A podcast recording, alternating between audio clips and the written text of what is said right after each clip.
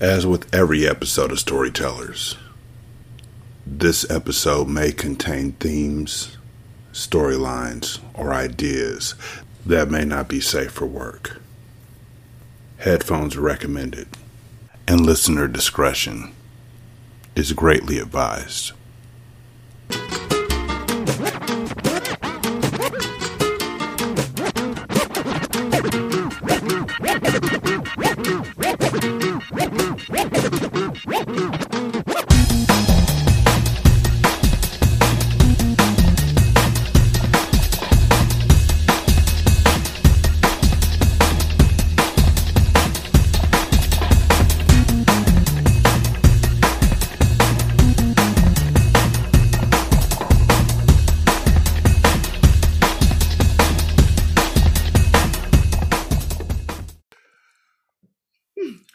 Welcome to Storytellers, the show that shows you that anyone can tell a story. My name's Derik, and today I am joined by three wonderful storytellers plus myself, and we came together to create a story.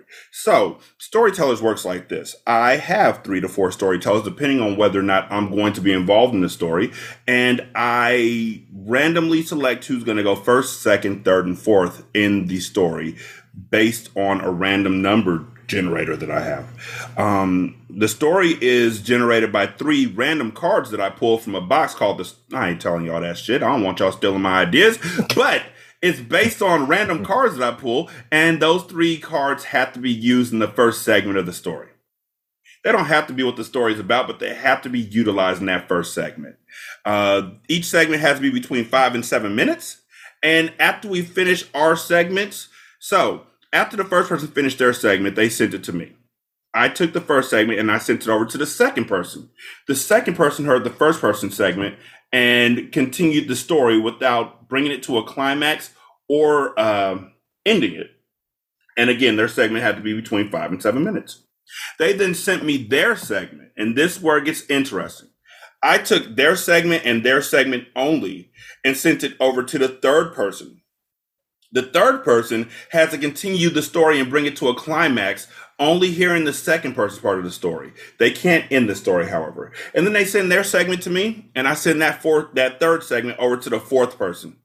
And the fourth person has to end the story. The fourth person has to end the story, never getting to hear the first half of the story, and the first person has to begin the story without ever hearing how the story actually ends. When it's all said and done, I didn't get the four story four storytellers together for a Zoom meeting. We sit down, we listen to it, we give each other kudos, and I ask them what the fuck they were thinking about when they came up with what they said. It's usually a lot of fun. The beauty of storytellers is two things. Storytellers combines the age-old art of storytelling with the game of telephone. So you never know how it's going to turn out. We had one story where it started off with a ice cream driver who wanted to change his life, and at the end of the story, he was a mass murderer. You never know where it's going to go. And it's wonderful how it works out. So, for this episode, I was joined by Stephanie, Jessica, and my boy Liquid. And we did a story based on the three cards, which were Butcher, Woods, and Engagement Ring. Now, I went first, and Liquid went second, and Stephanie went third and Jessica closed it out. So, just knowing that the three cards now were Butcher, Woods, and Engagement Ring, how many of those would you say made it all the way through to the end of the story? Absolutely none. We went completely off the rails. yep. Yep. Yep. yep. just from just from listening from the first part to when it got to my turn, I, was like, I, don't, I don't know what, what what am I about to do with this. I don't I don't I don't, I don't, I don't even know. As far as a, a you know pretty you know really cool, engaging story. And then I don't know if it was the record deal or the name of the song. Oh, oh, sorry, my bad. Oh, my bad, my bad, my bad, my bad. I, I didn't. I, my first time. I'm sorry. I'm sorry. No my spoilers. My apologies. My I do want to say that I went first, and um, I apologize for nothing. First and foremost. Secondly, Stephanie, get it out of your system right now. There are songs in this episode. Oh hell. it does not involve a burger, my nigga. Okay, I got I'm, you. I'm fine. I'm fine. All right. Songs are fine. but there If I hear anything about anything with like could be like on a bun or any ground beef or any cheese, anything, not doing it. Can't do it. Mm-mm. I will Yeah. walk out. So Jessica used to, or Stephanie used to actually be a host on the show. Like she was a permanent guest on the show until I broke everybody by making a song called Burger. And it was Literally supposed to be turned like in my notice. It's like, you know what? This is no longer a um safe work environment. It's hostile now. Gotta go. it was supposed to be like the rappers of that time who were like, you know, 21 Savage and Little Yachty and all of them, but I tried. I failed. I couldn't get the auto tune right. But with no further ado, let's go ahead and hear what the fuck I'm talking about. Here's the first part of the story brought to y'all by me. You're welcome. For the last time, nah. Until you can pay me what I'm worth, I will not be performing with y'all ever again. There's literally no way I should be doing 95% of the work and only getting paid one fifth of the profits. Y'all need to go back to the table with the management and figure out how to pay me more.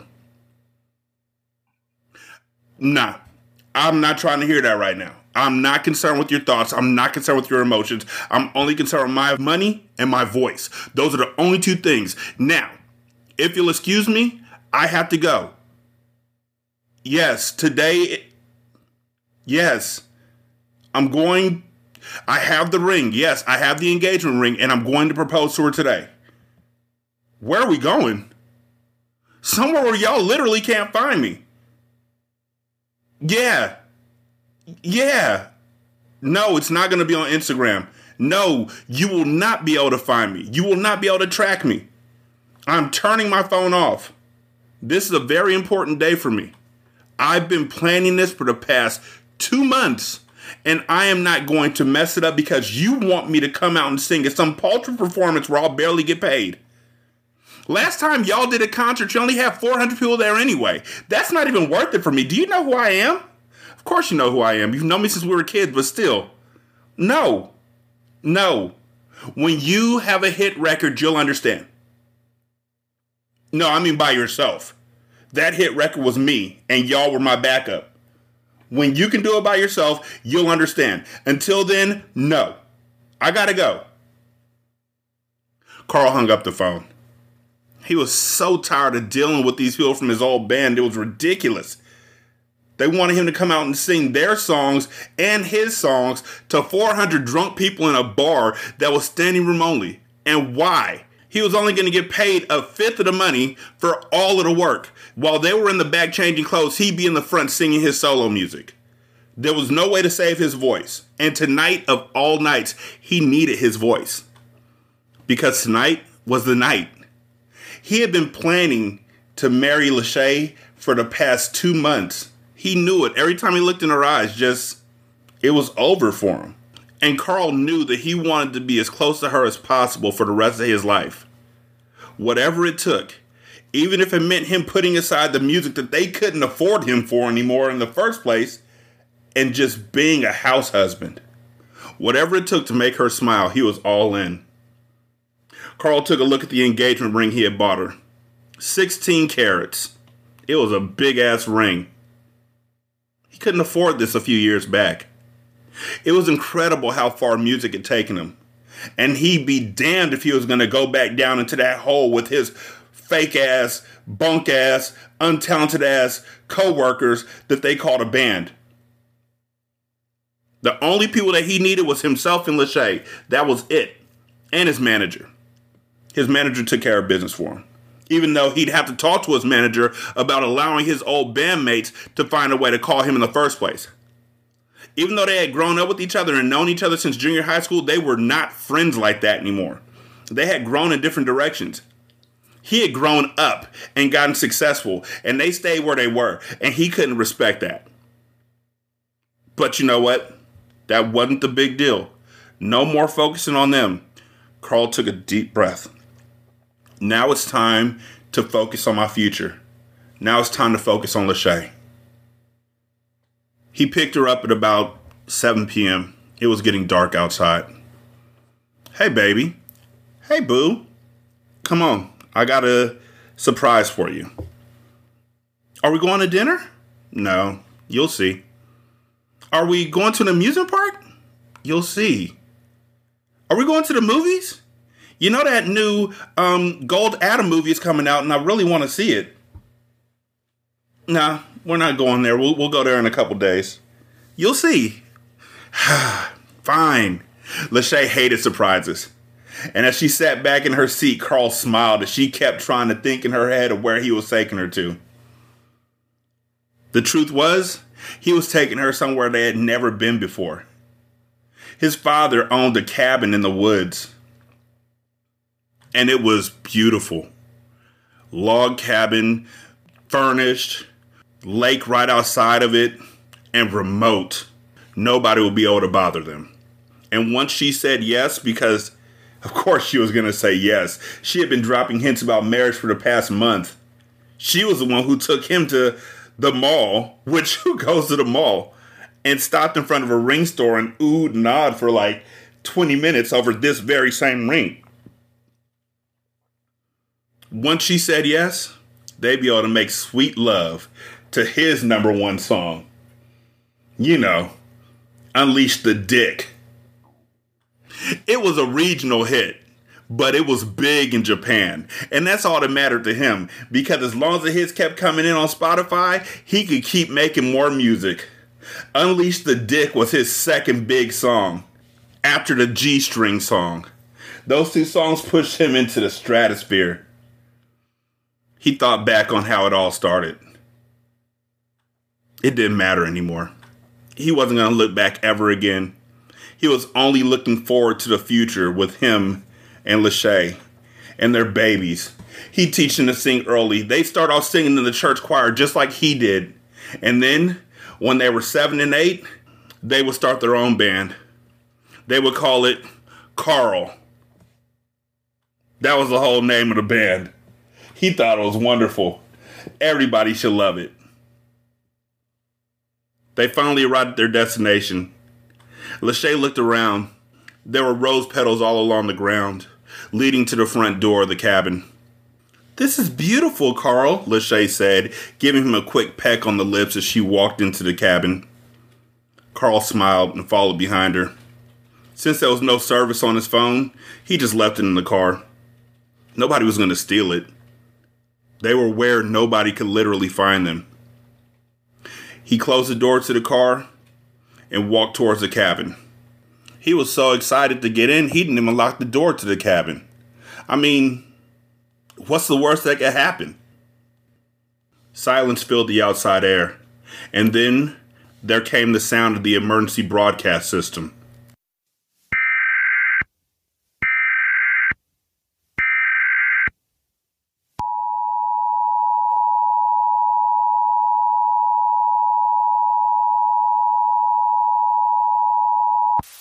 Warning George the Butcher Miller has escaped from the Joliet State Penitentiary. He was convicted of five counts of murder in the first degree. The murders were gruesome, and it was a spree killing. Be very cautious. He was last seen going towards the woods. If you see him, do not attempt to apprehend him. Call the police and lock your doors.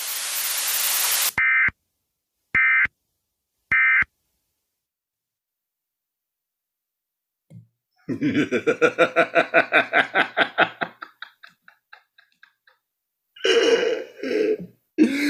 let's start with you, Jessica. Now that you know how it began, I'm just singing, uh, how did we get here?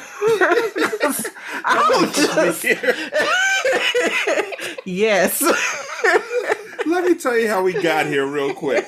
So, first of all, my wife and I, my beloved wife and I, earlier the day that, that we that I recorded my segment, we're talking about Sisqó because he was in a reality show that we were discussing from a while back. It was like him and Keith Sweat and uh, Dru Hill. And he was like, I'm going to Japan rather than tour with Dru Hill because it's not financially viable. I had just shown her the video of them getting together and singing Beauty, um, which is, you know, spectacular, but still.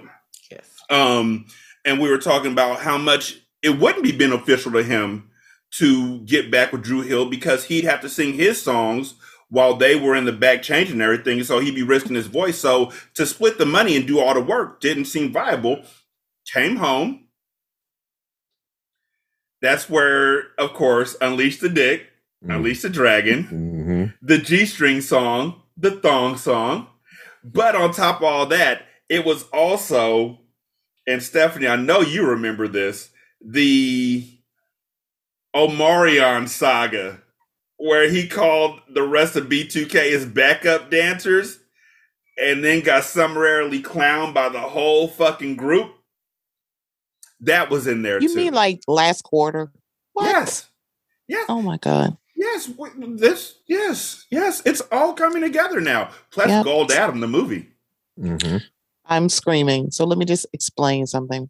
Um, check your email because I've again tendered my resignation because some song with dick in it. I'm like, you know what? I'm out. I'm out. I'm gone. I got it. But Unleash the Dick would be a hit. And this, like, literally, the nigga made a song called Let Me See That Thong, and that was the whole song. So if I made a song called the G String Song, it would be big in Japan. Fun fact about that song: there is literally only one verse. Mm-hmm. Sang 19 times while It that like- nigga runs across hands. Mm-mm.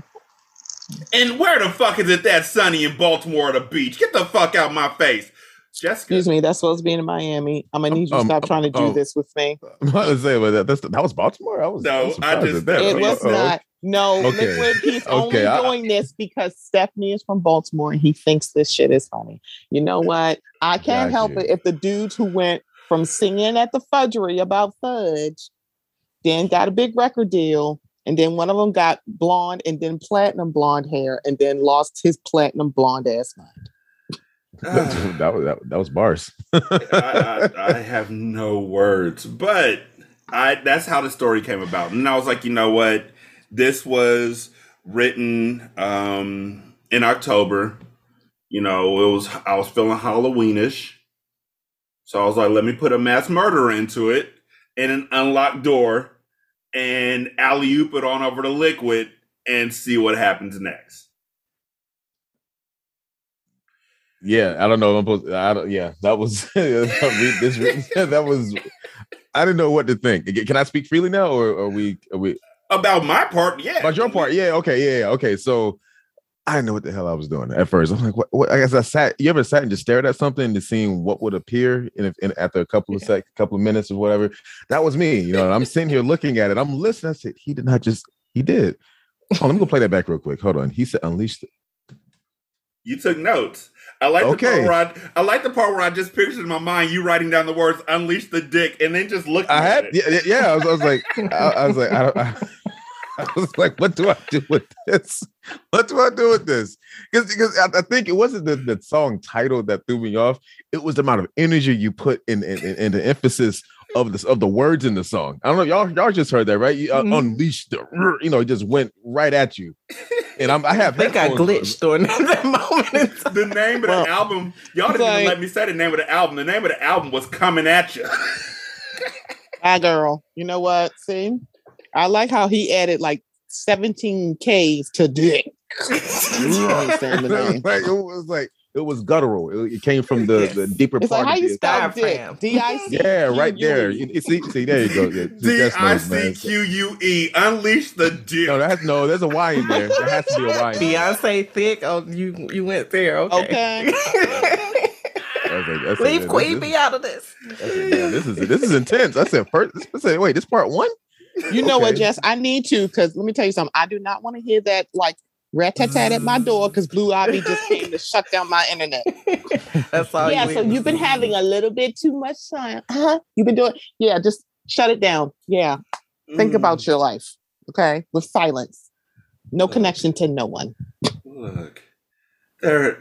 Of course, a guy who would name his children's band Carl would have his have his first song called "Unleash the Dick." Like it's like, and I feel like he brought it to to concert goers like that. Are y'all ready? Yeah. Are y'all ready? It- yeah. It's time to unleash the dick. See, right, right Why there. am I See how seeing that Key and works? Peele That- that this? Yeah, that's what I'm saying. Oh my God. Yeah. This would be a perfect skit It for would. that. It really would. Wait, wait, wait. Quick, quick question. Who who would who would uh, be the singing? Who would sing the who would be the lead singer? Uh, would be Jordan or It would be Keegan? Jordan. Had to be Jordan, right? Jordan, Yeah. It'd be Jordan. Yeah, It would be. Jordan. As long as And we're if all on y'all- one accord. Holla at your boy. I have ideas. I've been writing skits for a long time, but yeah, I mean, I don't know. I have fun. You know what? I might have to change it. I think it might be Keegan because you know he surprises me by how musical Schmigadoon, he is. sings in that. Mhm. You know, so it's like, hmm, it might be Key. I mean, even 'Cause though, he surprises me. even though I fucking hate musicals, I like Schmigadoon. That shit's weird. Makes no sense to Okay, me. we, we're not we're not Oh, okay. doing the musical slander today. No, no Nice. musical slander because honestly, Hamilton's a shit. It's just mo- more often than not. Because right after I finish this, I'm gonna fucking watch Disenchanted. It's just more often than not. You too? It's Okay, so sorry. super cute. I'm, I already I'm so excited about it. girl, girl, who you telling? Like when somebody sent me the trailer for that, I was like, "Er, er, er, hold up. yes, Enchanted is super slept on. So Mhm. yes. Mhm. hmm It- it- for me, girl, for me, Enchanted and then Tangled are two diamond in the rough type it's Disney so movies. good. Tangled is my that Yeah, is my good, like calm down. I need to mellow out. I watch Tangled. Child. Mhm. Oh, really? You know Okay. what? Yes. Y'all know what mine is? It's actually the Emperor's New Groove because Oh, I that was one seeing in the too. That's like- theater. That too. Wow. And I tell Yes. you, I we were inconsolable in the theater because that's how funny it is. It's like Yes. this movie is Yes. shit. When that nigga, and yes, Kuzco's a nigga. I don't care who did the voice. Kuzco's a I think that was. David Spade. David Spade. Yeah. Oh, I know David Spade did it. I just Yeah. don't give a fuck. Kuzco's a nigga. When that nigga threw that old man over the railing because you ruined my groove, I fell the fuck off. Like, I fell out. Nigga was moonwalking. hey, he was feeling it, man. He was feeling it, man. That, That's that, that, that whole era was that whole, right there. that whole, whole era of animation um in movies during that time was just they had they had a lot of hit after after hit after hit after hit Oh, up until that God. point. It was great. It was But- really good. Yeah. The Empress New Groove, like I watched that at my aunt's house. She had it on video and I rewound it like seven times. Uh, In the middle of me watching it the first time, I rewound shit several times just so I could laugh at it again. That movie is top 10 for me all time. Any movie, period. Any movie or just uh, Any overall, not like not, not just animated. Okay. Any movie. It's it's it's up there with Into the Spider Verse for me as far as animated movies. Mhm. Oh yeah, that's a good one too. Yeah. Mm. So now that we done jumped into that, let's unleash the next part. the dick. Yeah, Unleash it now. It just it's like almost yeah. It's it's in there now. Here's part two, brought to us by Liquid. Lachey placed her handbag on the leather sofa, beaming at Carl as she observed the two glasses of champagne, the rose petals, and the candles leading upstairs. Carl, you know I hate surprises, but I'll make an exception this time, Lachey said, almost giddy with excitement. What's the occasion? You'll see, Carl replied, not giving any hint of what he had in store for her. Do you want to get the chocolate covered strawberries out of the refrigerator for me? It's just through that doorway. I'll bring the bags upstairs, and then we can just concentrate on each other the rest of the weekend. Of course, baby, Lachey said, slipping out of her heels and sashaying her way out of the kitchen. Carl watched her sway out of the room, almost forgetting about the bags, viewing her hourglass shape cover the distance. This was it, Carl thought to himself, the beginning of a new adventure with the girl of his dreams. Life couldn't get any better. Two hit singles, his career taking off, money in the bank, and an amazing girl by his side. He didn't see how anything could keep him and Lachey from reaching the stars. And this weekend was just the beginning of it all. As he looked down to grab the bags, he heard Lachey scream, but it was not one of delight. This scream was blood curdling and full of terror. A plate shattered in the kitchen, and Carl could hear furniture scraping across the floor. Carl dropped everything he was holding and raced over to the kitchen. In the dim light, Carl could see Lachey trapped in the vice like grip of a man towering over her. A butcher knife was held against her throat. Lachey was practically hyperventilating, her eyes bulging and tears streaming from them. Footprints of blood smeared the linoleum where the broken plate had pierced Lachey's bare feet as she ran. Carl started to rush in their direction, but the man pushed the knife harder against her neck, causing a pained squeal to escape Lachey's throat. What do you want? Carl yelled. You don't have any money here. I I may have a few hundred in my wallet, but whatever cash you got on you ain't enough. The man growled. But that ring you got in your pocket, that may be a start. Ring? Lachey managed to squeak out. "Uh, How how did you know about that? Carl asked. I told him, a familiar voice said from behind them. Carl spun around to face a person he'd never expect. Someone he grew up with, someone he trusted, someone he thought he could call friend.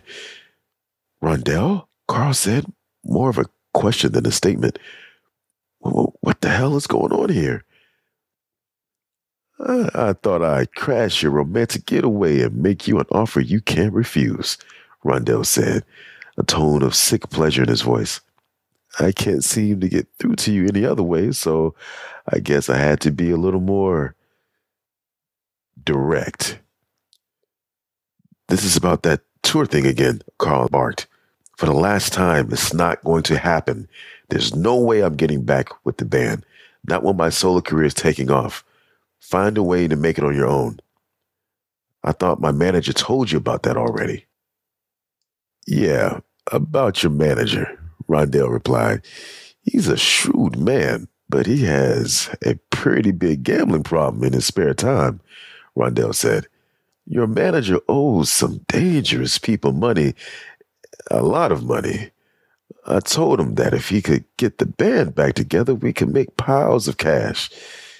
He wasn't sure you'd be on board, so I figured I could give you a little push.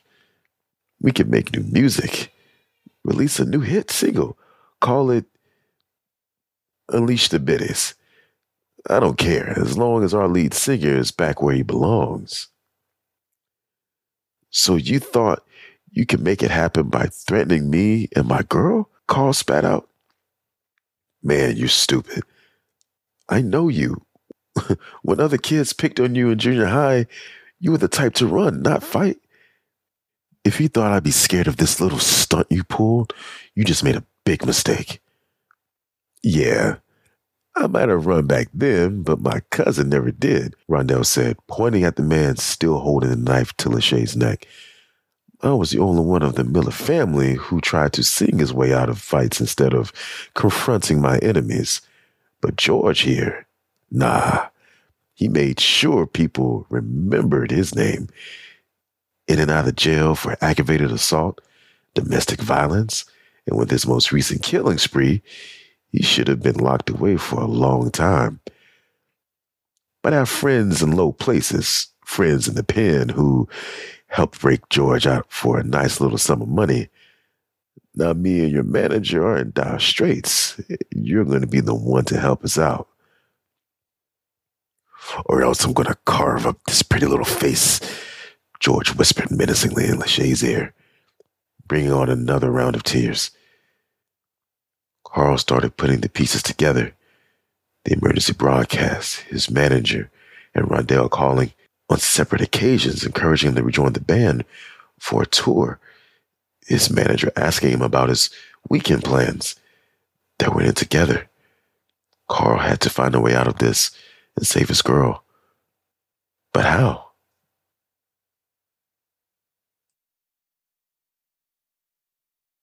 Liquid, you have a radio voice. Yes. I, pre- I, I appreciate that. Thank you. Yup. and uh, just, I guess, just for full context, I was coming out of uh, having RSV, which is spreading around like crazy. So my voice is a little bit more gravelly than it usually is. So um, I was trying my best to make it through that in one, one take. So I wouldn't start coughing and stuff. So Uh, I, appreciate don't. it. I don't know how else to say this, brother. But if that was due to uh, RSV, you better get Right. that H Town in you and get that old thing back because that voice right there was just liquid. Like that I appreciate just I appreciate it. Thank you. that was hey, this is a Radio Storm 98.7 and this is a liquid. Quiet storm.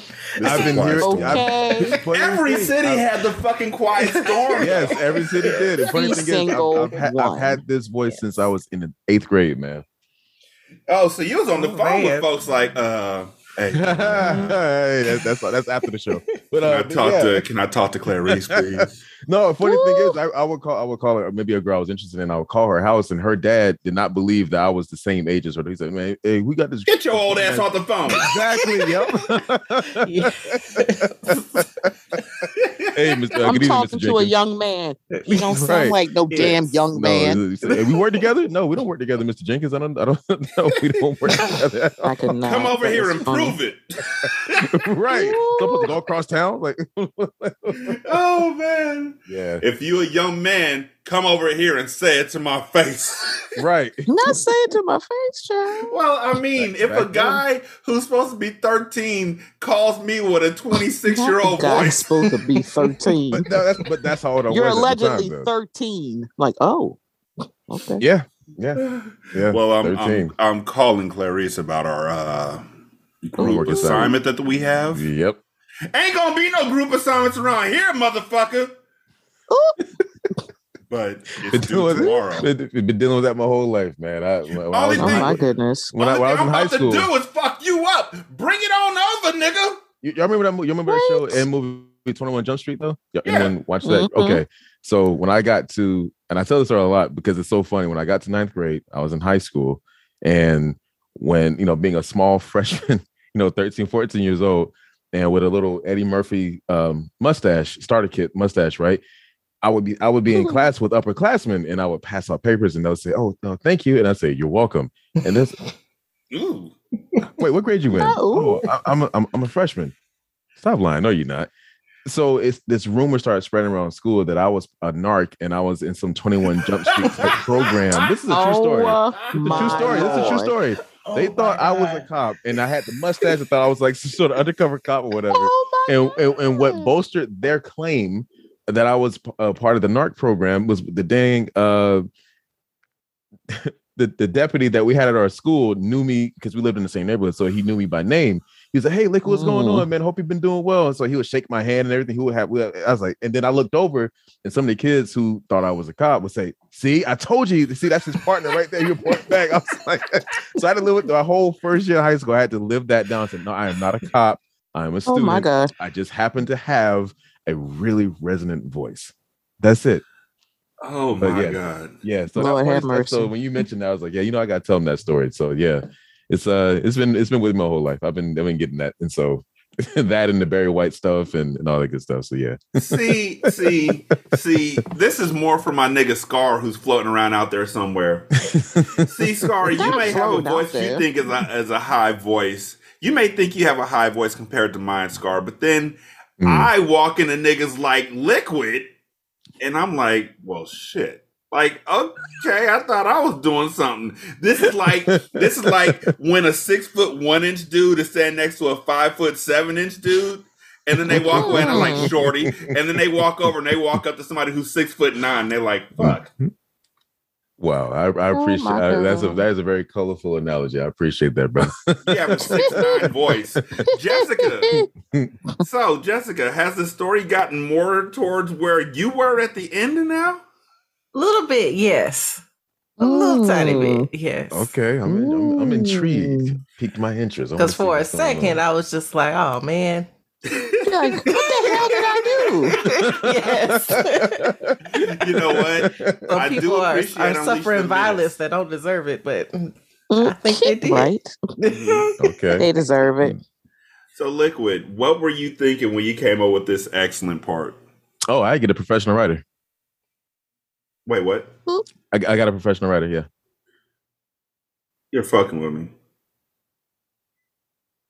You're fucking with me. Professional writer.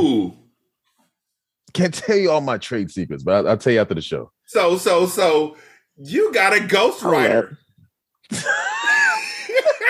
That's what it sounds like he's saying. Oh, that's dope. I don't No. even know how to feel about that. No, I'm messing with you, man. So I I, just want to say, I want, yeah, okay. So essentially, well, just getting the because you gave me such a hell of a story. I was like, how do you even continue something like that? Because I'm trying to, I'm trying to, I'm looking at it, I'm laughing. I was like, okay, well, try to piece it all together and just and just and, and see what happens. And so that's pretty much what that was the idea and process behind it. Just trying to put piece all the um, get everything together. I like I liked watching soap operas growing up with my grandmother, so it kind of reminded me of that. When you, um, despite the the funny song name and stuff like that, there was a there was a, a great framework and uh, foundation for a story. So piecing it all together and you know and seeing what happens. So and when you when you said you liked it, I was like, oh okay, cool. So I, I, let's let's see what happens. let's see what happens. Let's see what happens going forward. Uh, the funny thing is, I had a I was like, hmm, do I do I break my my reputation by becoming a little more raunchy when I record this, or do I try to not? Uh, Okay. I was like, mm, okay, that's why I said biddies. I saw you was laughing when I recorded. I was like, because I started laughing too. I was like, you know, this is fun. So this it was it was brand new. So Oh my gosh. Yeah, It was I'm hilarious. On Unleash the Menace. Menace. I can't even say it. I can't. Stephanie, what were your thoughts on his segment? I was like, how can I go next and not end the story? And I went, Muhahaha. oh, was it an evil that's laugh? how I went into this. Wait, wait, wait, wait, Can you see my hands? Can you see my hands? Did you do this when you started laughing, or did you Yes, lean I back did. I was into Yeah, your she very did chair? with. I was on See? my Did, did you, did you lean Burns back in your chair and say, It's like mm, perhaps? excellent. 'Cause I was very much on my Mr. Burns shit. This is great. Oh, okay, okay, Okay. okay. That, that excellent was excellent. Okay, that was Mhm. that was good. That's good. Jessica, what do you think about Liquid's part?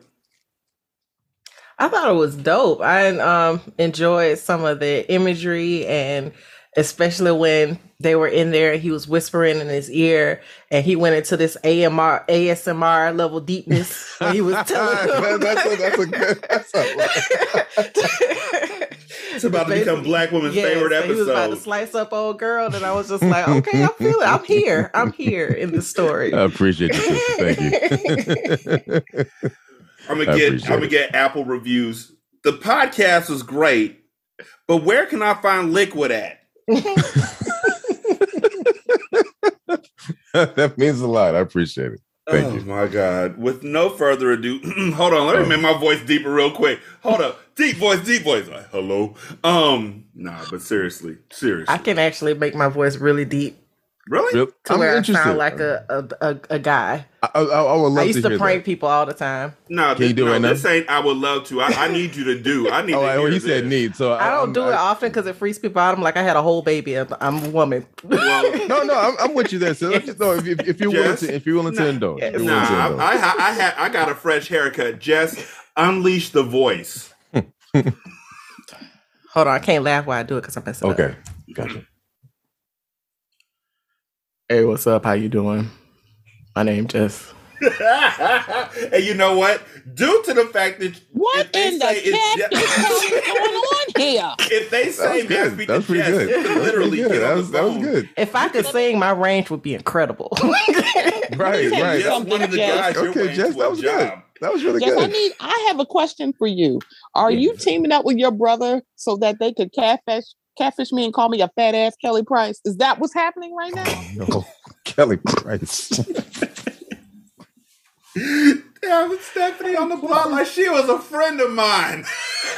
Dang. That catfish episode lives in infamy. Like, why would you do this to me? Because you called me a fat ass Kelly Price. Wait, what? Oh, that, oh man, that, that was like, plotting. man, I was like, the petty hmm. knows no bounds. Cause Yeah, like, yeah. Some like, people go the into some pretty dark places for the petty.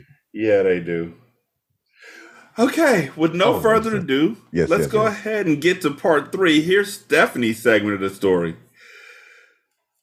As Carl's wheels were turning in his head, he looked up and he saw her tears.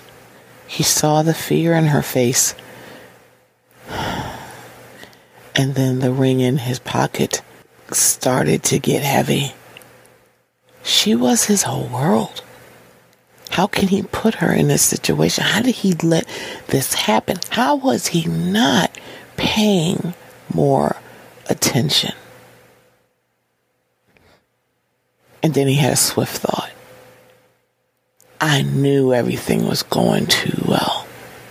Life was just too good. That had never happened to Carl. He reflected all the things that have ever happened that just went from bad to worse. Things like this don't ever work out for him. And he should have been better prepared. Of course, he couldn't just break free from this group and go solo and be successful. He knew it. And he had to think the only good thing that's happened to me is her. Is Lachey. And he he couldn't just let this happen. He couldn't just let the best thing that has ever happened to him, some harm or hurt, just be gone. He let out a long sigh. If I give you what you want, you'll leave her be. You'll leave her alone. You won't come after her anymore. How many songs you need? Whole album, a tour? What is it? What will make this go away? What will make you leave us alone? Cartel chuckled. oh man, don't do that. You know we are good. I can't give you that. Man, what if we do a good album?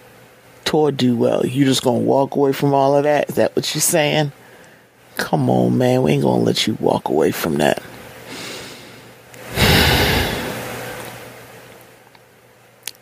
So you saying you gonna do it? We got a deal. Yeah. I'll do the songs. I'll come back to the group. Let her go, man. Y'all got what y'all wanted. He patted his pocket. I just wanted to give her this. Baby, I'm sorry. George let Lachey go.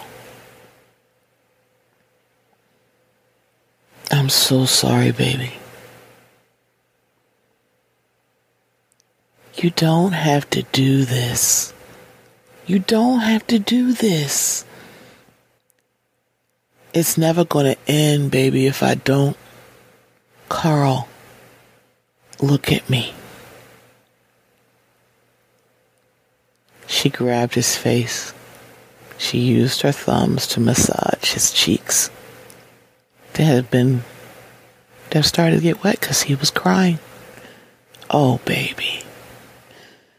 What did I tell you in Niagara? I love you. I'm going to protect you. You're safe with me. Remember that? I said it right there after the fireworks at the falls. Do you remember me saying that to you? I do, baby, but I gotta do this to protect you. Right now, I gotta protect you. no, you don't. Carl didn't watch her move. He had noticed how swiftly she had moved until he saw her pull out a very small gun from the front. The coat she had on had a small little pocket in the front. It was always very well hidden. It's her favorite coat, and he is just now realizing she brings this coat everywhere. I don't know why George didn't notice or feel where she had it, but his wide eyes showed he really hadn't paying attention. Lachey put one hole in the middle of his forehead. And then she turned and she shot Rondell in the knee. He started screaming in pain. You really thought you had something, didn't you? You really thought that, didn't you?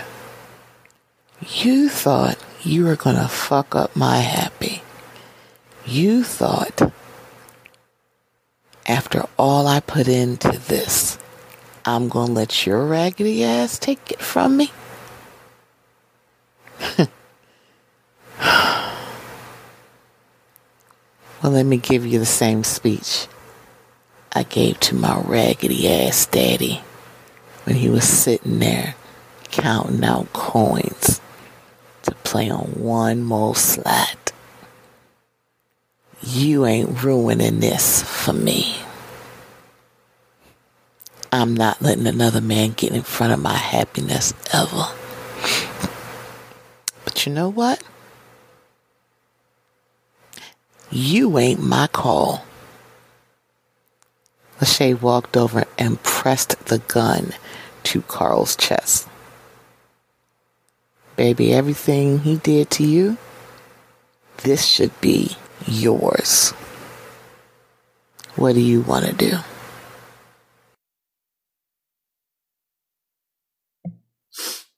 do? So I'm having an epiphany here because a piece in the puzzle just got unlocked. mm-hmm. It, it just got unlocked. And I I definitely it was a corner piece and I definitely put a centerpiece in there. So Ow. we'll see in a, in a minute. Ow. I, I just have a question, Stephanie. Nope. Go ahead. Eh, eh, did, did you did you mean to give Rondell Lucious Lyon's voice? Hey man, hey man, we gonna do this, man. You know, you thought I was just gonna let you out for this one, man. Nah, we building the empire, man. Look at me, man. Repeat after me. We in charge, man. That was dope. I I listened to it before. I listen to all y'all stuff because of, of course I have to edit it for clarity and ums and things of that nature. But as I listened to it, my grin just got bigger and bigger and bigger as this turned from the story of Carl to the story of a black woman saying, "Never again." I said this before, and I'm I'm I'm never going through this shit again. I told my daddy, and I'm telling Mhm. you, I ain't going through this again. And it went from Sisqó, honestly, it went from Sisqó to Tina Turner. What's love got to do?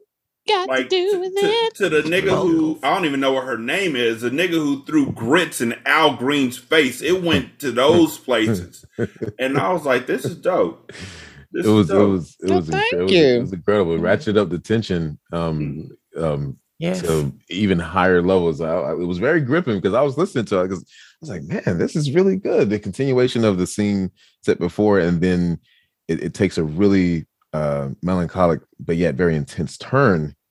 Yeah, and because I, was because when you say raggedy, I I, I'm, I couldn't control myself. I was like, good thing I'm not being um I'm off mic right now because it was hilarious. That, that raggedy for a lot of us in the black community, man. When someone calls you raggedy or which whichever way it's done, that's like a gut punch. What is it? Yo, raggedy.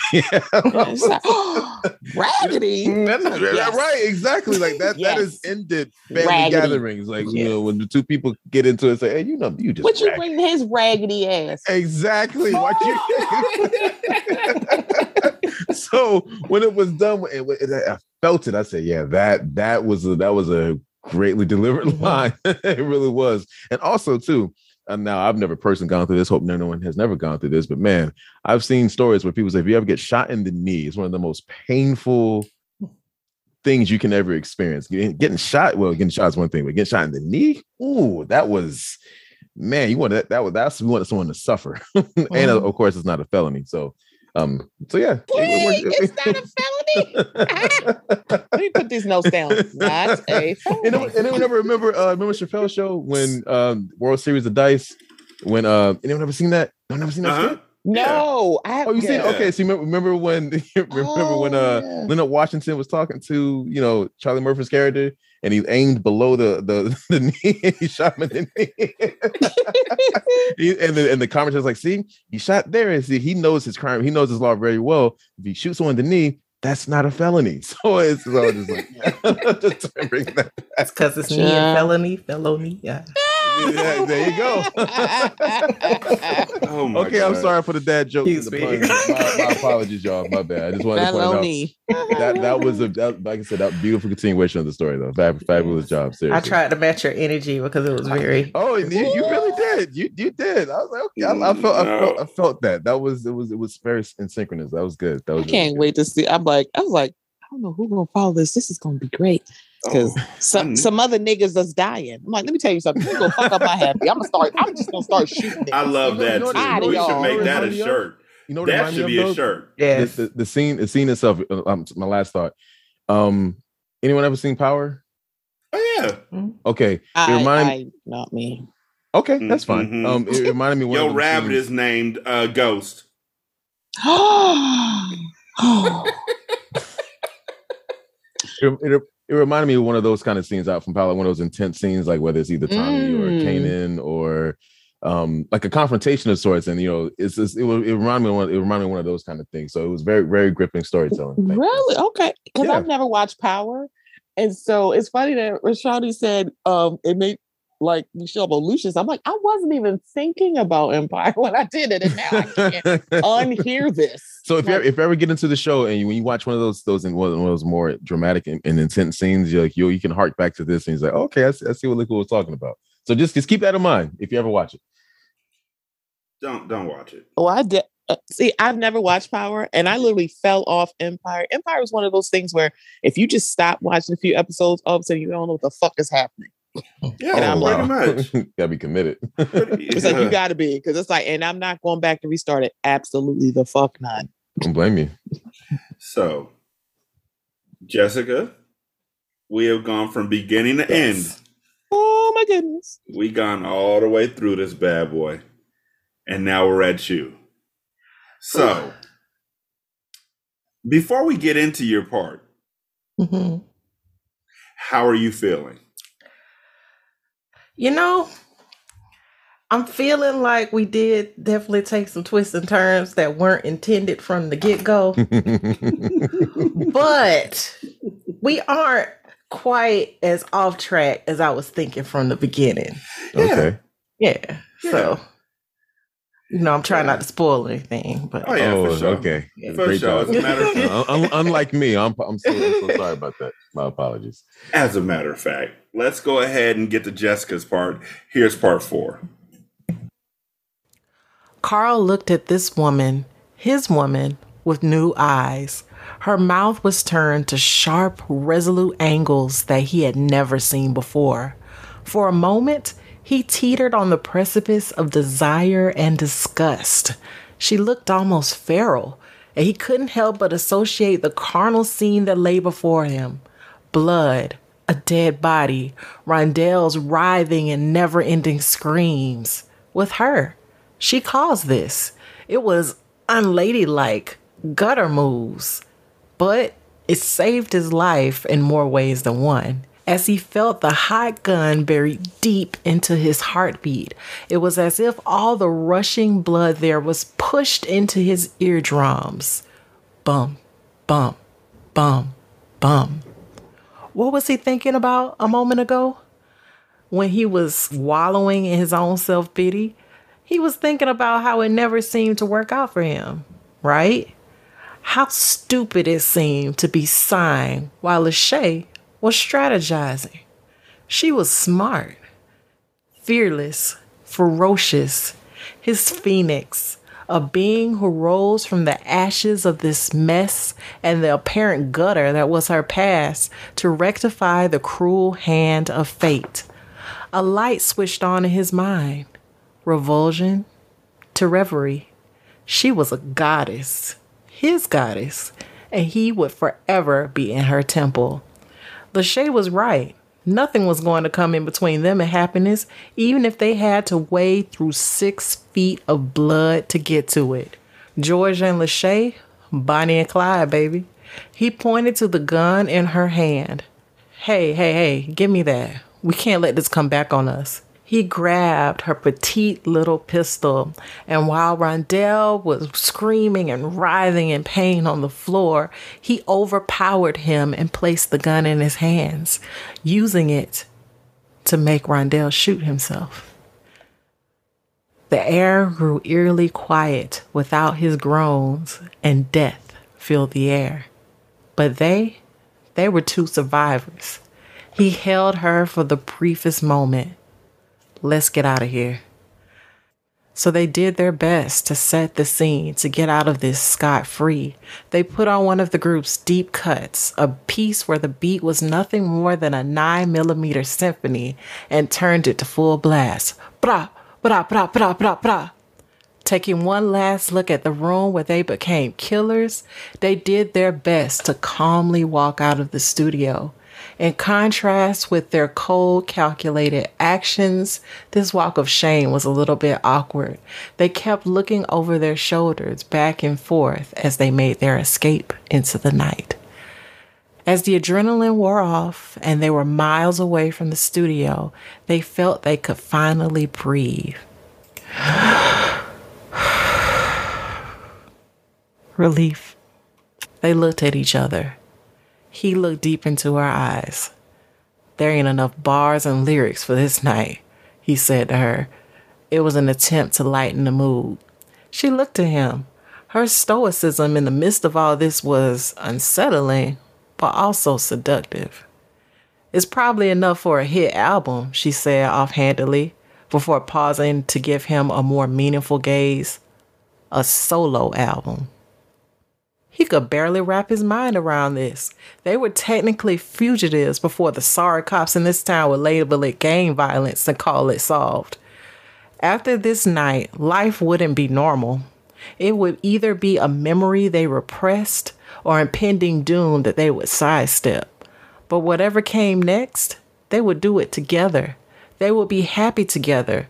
They were going to make it, no matter what.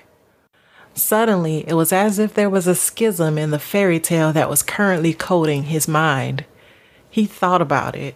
Those were his boys at one point in time. Now they were all gone. It was only her. He almost bent himself in two with this sudden onset of reality, of grief.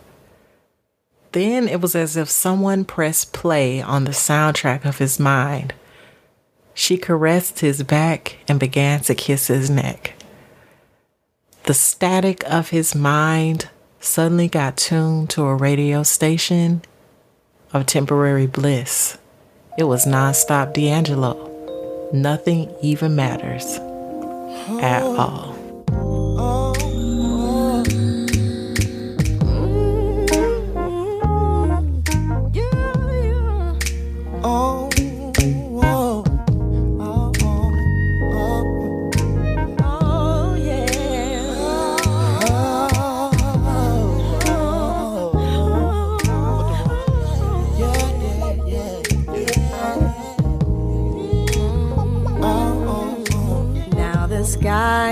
Fall, not even if my boss should call. The world it seems so very small, cause nothing even matters at all. Jessica, Yes. I, I, I would, uh, my wife would murder me. She would literally, literally punch me in my throat and hold me under the water until no more bubbles came up. In the throat, man. If I didn't say whose song, because because you know she's a huge Lauryn fan, so she was like, "Wait, whose song?" Because my wife listened while I'm editing everything, and she was like, "That was dope." What mm-hmm. the fuck were you thinking though? Like what what was going through your mind when you came up with that? Because I personally, from beginning to end, I thought that was spectacular, but I want to know how you came up with such majesty. I was thinking about Common Testify because uh, Stephanie Story one. put that into my mind because it seemed like she shifted things when she pulled out the gun. Like he didn't Mhm. know that she was paying heat, number one. he didn't know that she always kept it with her. Number 2 Mhm. so she was really reading like this person who had a lot more going on than he expected, and so you know he was scared of that in the moment. So you know, I wanted to kind of write towards that. Liquid, what were your thoughts? it's I think it's incredible how you can take a premise and pass it along to different people Mm-hmm. and get their perspective and because it's a challenge right it's like okay because it's not something you started so you- you're just you're doing your best to you know as you take the baton and you're trying to make it a cohesive story and, and keep it gripping and interesting and so it's just incredible after listening to all four of these parts what what started out from you know unleashing something to D'Angelo like it's like it's it's I think that I think that's that's incredible. It's, I think that's really incredible. I, I thought it was a. be- I think uh, if you're looking at the art of storytelling, right? I loved how it started out with the funny, wacky premise, then the intensity, the drama, the it started it started going high, it started getting more and more intense. I just Mhm. love the way how you ended everything like we just gently landing. Right, It's- it wasn't like a, a turbulent crash or anything. It was just a beautiful and melodic way to end things. I thought that was incredible. That that was really good. That was that was inc- I liked it a lot. So I can. and I think one of the parts that really got me. I think when you uh, it was very poetic. You said the static of of, of his mind. Right? The static. I was like, oh Them bars. yeah. Because That that was was that another was a poet's way of, of of being able to talk about you know the the nature of having too much in your mind. So that really really stuck out to me. The schism of the static in his mind. I was just like, that is a That was- written word it is. that will never be replicated. And Do you write poetry? I did, I did quite a bit. Oh, so okay. yes, Yep. I haven't, I, I haven't written anything new in a few years now. Right, so. but you definitely you definitely still got it. They, they create that creativeness. It's, it's there. You can You tell. know what? I- A a long time ago, a long, long time ago, I wanted to put together a podcast where uh, black poets came on and did like an open mic night sort of thing. And you just brought poetry, your poetry, whether it was a freestyle poem or something you wrote, and you would just do poetry while music Right. played in the background, a nice jazz track, Robert Glasper or something of that nature. That's a dope idea. And I could never really get good, enough yeah. poets. I could never get enough black poets at that time. Hmm. And then shortly after, open mics became like a big thing um, in in a lot of our areas. And so now I I just I didn't even think about it any longer. But hearing that and knowing like like you said that you did open mic or I, I do, wrote poetry, there there's no way. I don't think I know too many black folks who wrote poetry who didn't do open mic nights. Like didn't do Right. the. I actually mic did not. poetry. You Never. I did not. No, I Girl. I always felt like I never read as well as it sounded in my head, so I never really got into that. My husband, on the other hand, he did some spoken word stuff. See? Um, Mm. So- oh, See? okay. Two creative minds in union. That's really cool. Exactly. So That's beautiful. That's that beautiful. was that was Stephanie. What you think? Like that was that was the crescendo to your story. Like that was right. the- yeah, was the end of man. what y'all, you sisters- wrote. y'all, y'all handled that, sis. Y'all sisters handled that one, man. Y'all did And you would have thought that we had somehow talked about Right. our two parts, and we did not. And I'm like, oh my God, yes, kill these niggas. And then right off into the sunset, listening to Lauryn Hill. Because she said, what you said, um, D'Angelo, I was like, now hold on. Now hold on, second glasses. I'm a, I am a miseducation fanatic. And I was like, Great, so first of all, I love this fucking song. And I was saying, nothing really matters yes, at all. Adam's Like, music uh, was. Thank you. You're, you're welcome. like, when, when you yes. said I'm it, like, come on, soundtrack. when Murder you said it, I was like, you know what? soundtrack. I was like, you know, even if it takes me the rest of the night, I am going to find the perfect part of that song, and I am going to close out with that song. Um, and then my wife was like, "But that's not D'Angelo," and I was like, "D'Angelo's harmonizing in the background." So the folks who know, know. Right. Right. Folks who don't Right. know will hear it and be like, "Didn't she say D'Angelo?" So really, white people Yes. um It's, it's it's Lauryn Hill featuring D'Angelo. He's on the second verse. If you want to hear it, go on Spotify. It's the Miseducation of Lauryn Hill. It's a classic. Listen Yep. to the whole fucking Most Most album. notably, One, one of the, one of the run best into that albums song in the last midst of thirty it. years. One of the best. Uh, I I will say is like unless you could have found the version of D'Angelo singing um with her and not that boy who said, you know what, cancel me, and black folks went, okie doke, you're on. It's like, yeah, I need this version with D'Angelo because I'm like, yeah, he sounds so much richer than Daniel Caesar right now.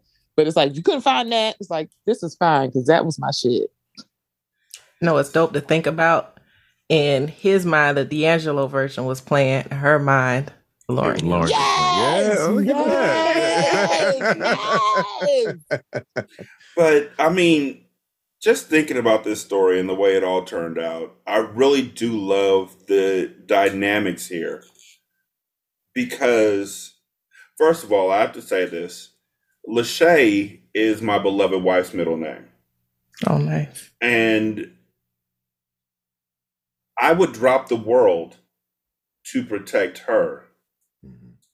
But then we would bump heads. We I turn I drop the world to protect her, and I turn around and see her dropping the world too to protect me. And that's exactly what I feel like a relationship is. It's two people who are willing to sacrifice themselves, a part of themselves for each other. Um, and sometimes it's as small as I was out at the store buying a burger and I thought about you, so I got you some food too. Sometimes it's nah, nigga, your career need to keep going. I told you I was going to protect you. There's levels to it, but at the same time, there's a there's a moment in your relationship where it really stops being just about you and it starts being about y'all. It starts becoming that plural. And when that plurality hits, that's when I feel like the relationship goes to another level. Whether you're married or you're dating or whatever it may be, when it gets to that level where you're like, I thought about you, not like that old sappy, oh yeah, I was at work today and you crossed my mind and I was just smiling and I was It's cheesing." sappy. Yeah, no. The real I thought about you was, baby, Yeah. I knew that, you know, Yeah. you were doing this, and so I did this. I knew that Right. you were going through this, so I did this. My wife is now working in a job that she's wanted her entire life. That's beautiful. And so when I get home from work, I make sure the dinner's done. I make sure that the, that everything's cleaned up and ready for her. I make sure that there's a hot bath and all that kind of stuff. So when she comes mm-hmm. in, she can rest and relax. It's not something she asked me to do. It's not something she demanded that I do. It's just I noticed that you're doing this. Let me step into and fill this role. I mean, I'm already a caterer, so the cooking was already there. But as far as the rest of the aspects, so you could just walk in and relax. It's it's that. And so when you did this, where he's like, I gotta protect you, and she's like, Nah, nigga, I already got you. It's game over. I already got you. It's a wrap. Those are the relationships that I love, and they don't talk enough about those kind of relationships in real life. And I'm sorry to be Stephanie, preaching we about would- this for a We moment. were just talking about that Mhm. before before we got started. Then we was talking about how they don't really talk. Uh, Yeah. we just this this is fate, We right? I- just- go right. ahead, go ahead, sis. Go ahead. Because I because the thing about it is I when I'm listening to you think about it, and I think that's the reason why I wanted to put into the story the notion that a woman is protecting her man because black Mhm. women we are protective about people that we love. And for some odd reason, this is getting lost somewhere, and people are like, oh, black women ain't loyal, they're not protective. Which black women are you talking about? Because I don't really know too part. many of them. Mm, They are true. not protective of the people that they care about, not in a these are my possessions, but it's like, no, these people are dear to me. mhm. And I'm not gonna let anything happen to them. That includes my husband, my man, my mama, my my grandmama. Is like, please stop acting like we're not protective because we are. And it's like you will rue the day when you come after me and mine. You will rue it. You might as well just throw yourself off a cliff right now. Because go that'll be a hit lot dusty trail. It's like, yeah, I'm I'm that's gonna be a lot nicer than when I get my hands on you. right. it's one of those things where Beautiful, the only people who I find tend to want to say that black women aren't loyal or black women aren't this, that, and the third are rabble rousers or people who are trying to uh, continue to denigrate women, black women, to gain points with somebody that they don't need to gain favor with. Um, I saw a lot of it when Dolezal, when Dolezal first Dolezal, I saw a lot of that. Um, and it makes me sad because I know without a shadow of a doubt what my relationship is and what my wife brings to every relationship she's in personal interpersonal work whatever it is. If she likes you she's riding for you and there's really nothing you can do about it. Um and so if someone was to tell me you know being a, a, a son of a single mom being you know amongst women my entire life having so many friends and just seeing the awesomeness on twitter like just seeing all these wonderful black women just riding for us, riding for black men, riding for LGBTQIA folks, riding for black women.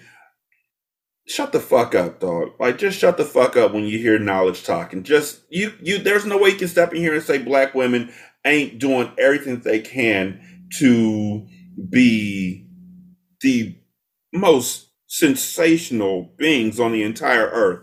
And so for you to even open up your unbrushed mouth to say something denigrating about black women, it just it makes me sad. And honestly, that's I, I brush a lot of people off for saying that in passing and thinking that they were going to get kudos for it, and instead they got crucified. So I'm sorry for going off on a tangent, but it's my fucking show. I can do whatever the fuck I want. White people, if you fast forward and past that part, uh, patreon.com backslash single simulcast, pay us some money niggas. Like y'all need to hear that shit because y'all motherfuckers voted for Trump. That's it. It is it okay if I um say something? Yeah, mm-hmm. No, it's not okay. Yeah, go for it. What the fuck? So there is a woman, you know, after the whole debacle that is Georgia and the fact that Stacey Abrams lost, and they're looking at the demographics and they read exactly how you would think they would read in a red southern state that is mm-hmm. Georgia. Mm-hmm.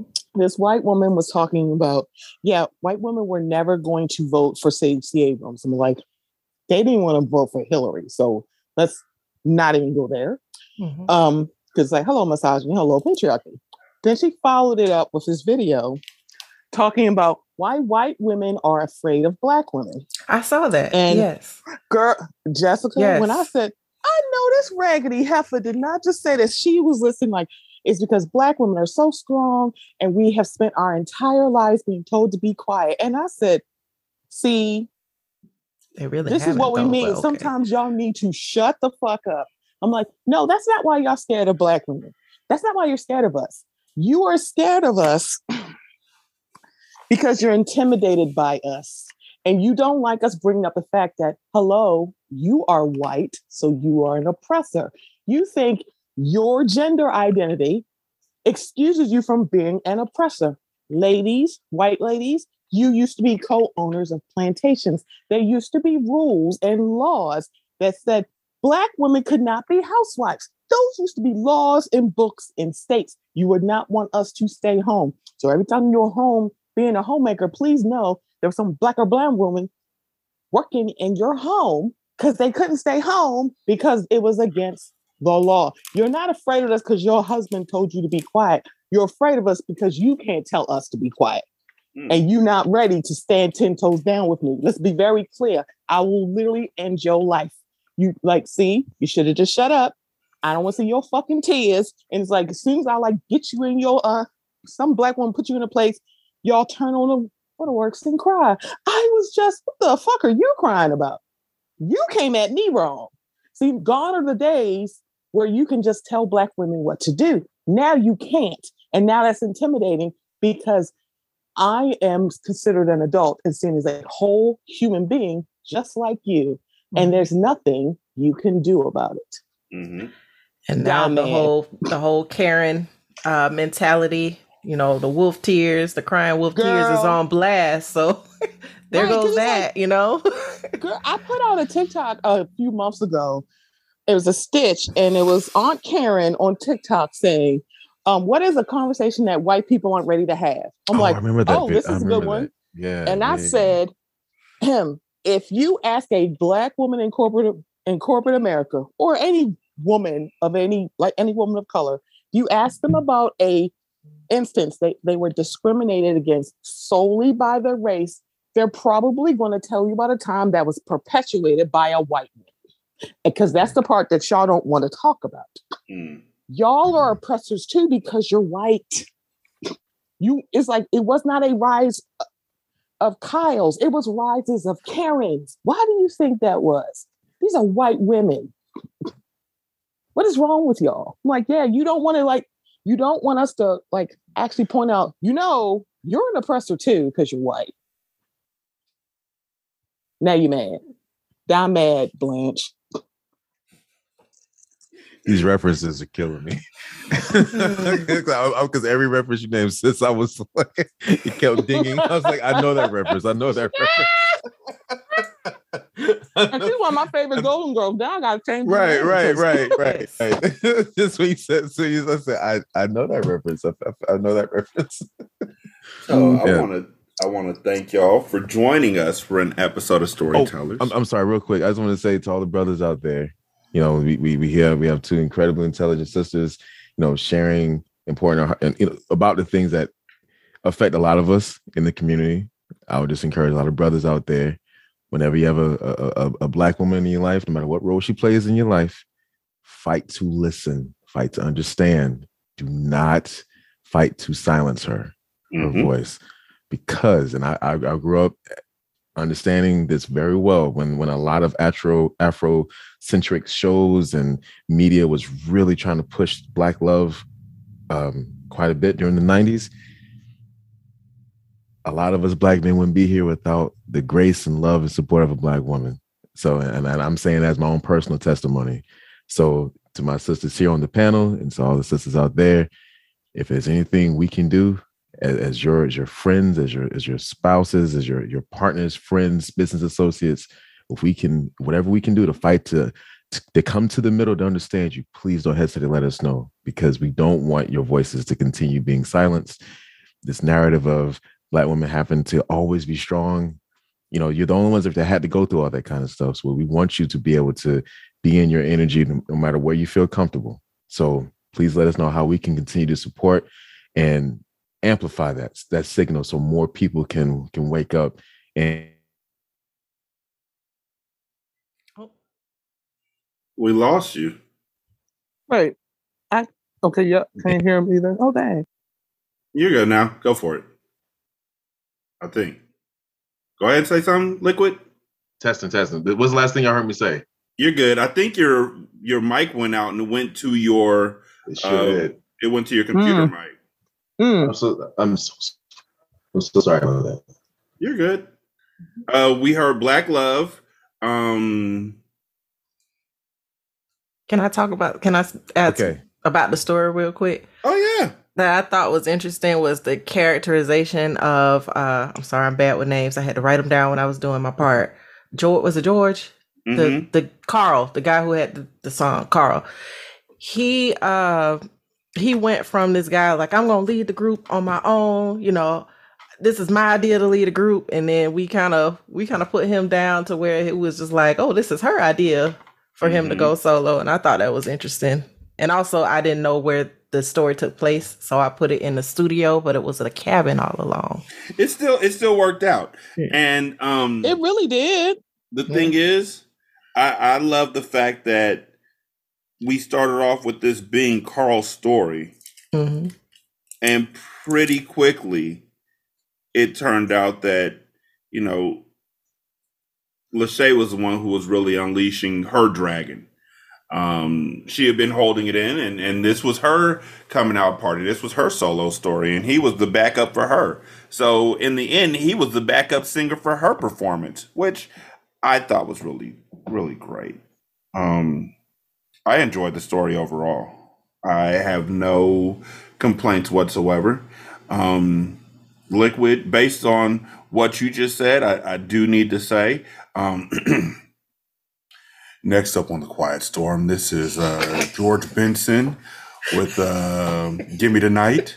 Uh, this is Give Me the Night. ninety-eight point two. Uh, Okay. Hey. 98.2 the hits. the hits, Oh my where we play all the hits. Don't forget to get your soul glow. That's just so. We got we got. I'm sorry, tickets y'all. Y'all got coming- me Ah. cracking up, man. I'm we so got sorry tickets coming up for the old school jam with the Clearly. Ludacris and Ludacris and Jodeci. Because yes, they will both be in an old school jam now, They ladies would and be, gentlemen. yep. Let me the tell you 2000s. something. Liquid, you need Mm. to like be the MC for the New Jack Swing tour that's probably going to be Oh, coming you think soon. you think I appreciate that, sis. Thank you. If, if they can reach out to me, just just reach out to me. You know, I'm, I'm, I'm on Twitter. I'm everywhere.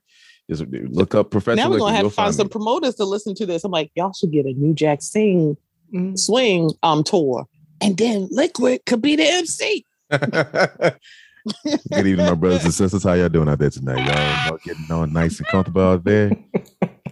Oh, see, you got me. See, you're gonna, you gonna appreciate the confidence Go boost right there. Liquid, go appreciate it. go and DM Teddy Riley. He ain't doing Teddy it.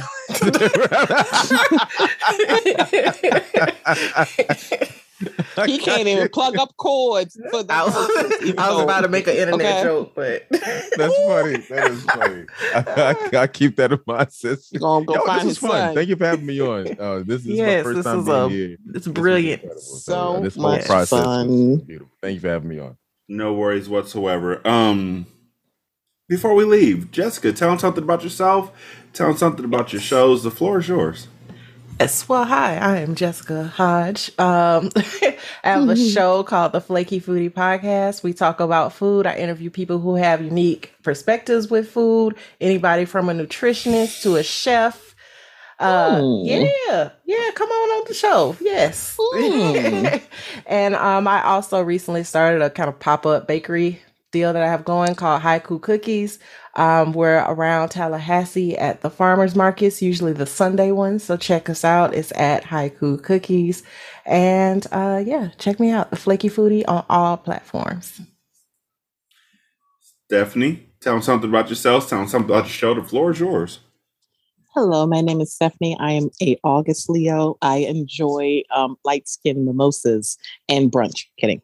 Um, no, I'm not kidding. I love brunch, but I am the host of the Mocha Minutes podcast. It's a weekly topical podcast where I talk about current events, do recaps of shows and movies, or just anything that's going on on Marine right now. Um, you can find me wherever you find podcasts, except for SoundCloud. That's for rappers and DJ don't go there for podcasts. Also, if you would feel so inclined to buy me a coffee, buymeacoffee.com backslash mocha minutes would appreciate it.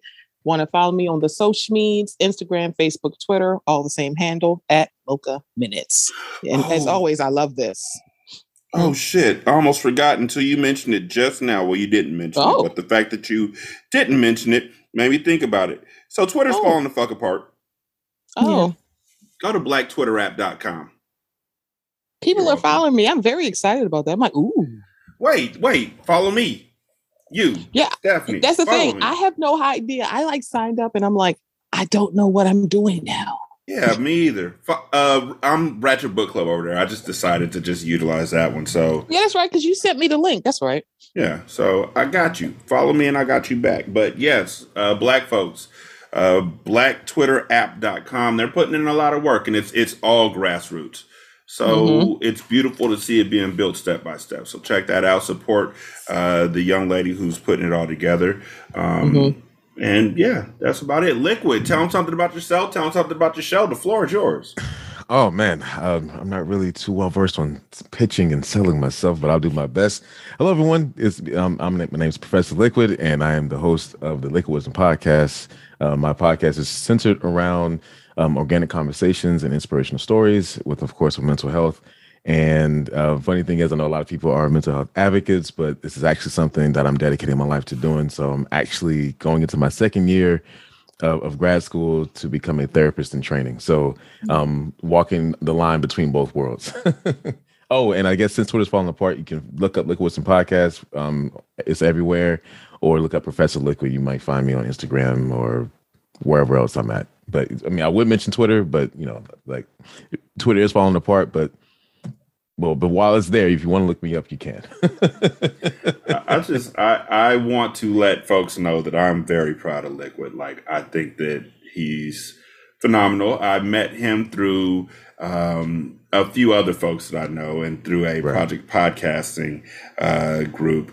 Um, and I think that that elevator pitch you just did right there was spot on. So congratulations. oh, for that. appreciate you. Thank you, brother. I appreciate Um, I know that that was something that you were working on, so I wanted to make sure to mention that.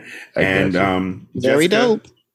As a caterer who does his uh, cooking primarily through sous vide, um, Ooh. I would love to talk with you. So Yes, I have a million questions Ooh. about. Let me know when that comes so out. I love to listen and support that. Yes. That'll be- if you ever if you ever get a chance, let me know. If you ever if you ever get time, I'd be more. I I would be honored.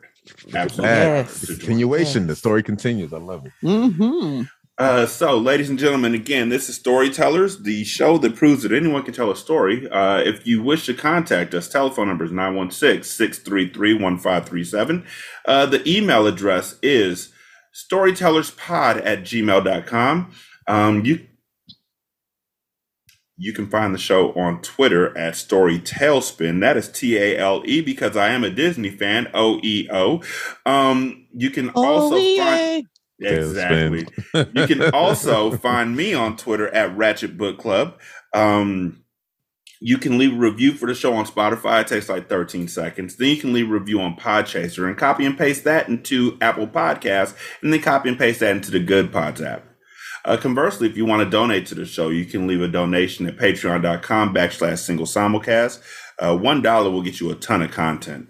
Um, you can also donate to the show at buymeacoffee.com slash sscast or on the Good Pods app, you can leave a tip in the tip jar. I would say you can leave a tip on the Twitter feed for Ratchet Book Club, but they still ain't giving me the option to put up the fucking tip jar yet. So what the fuck is up with that, oh. Twitter? The Yeah. fuck? It's, digress. it's it's Elon's fault. It is. I blame him for everything. My, no, I'm not even going to get into it. Thank y'all so much for listening. I greatly appreciate it. Y'all be good. I'm going to holler at you later. Peace.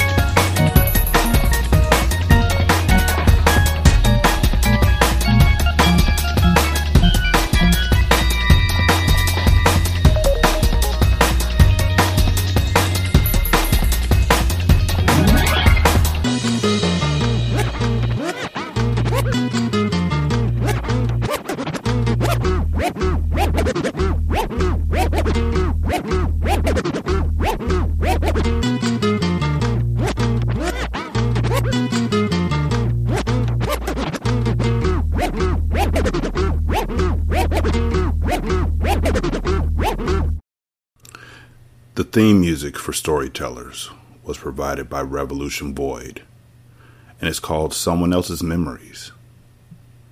You can find it at the Free Music Archive. This is Single Simulcast.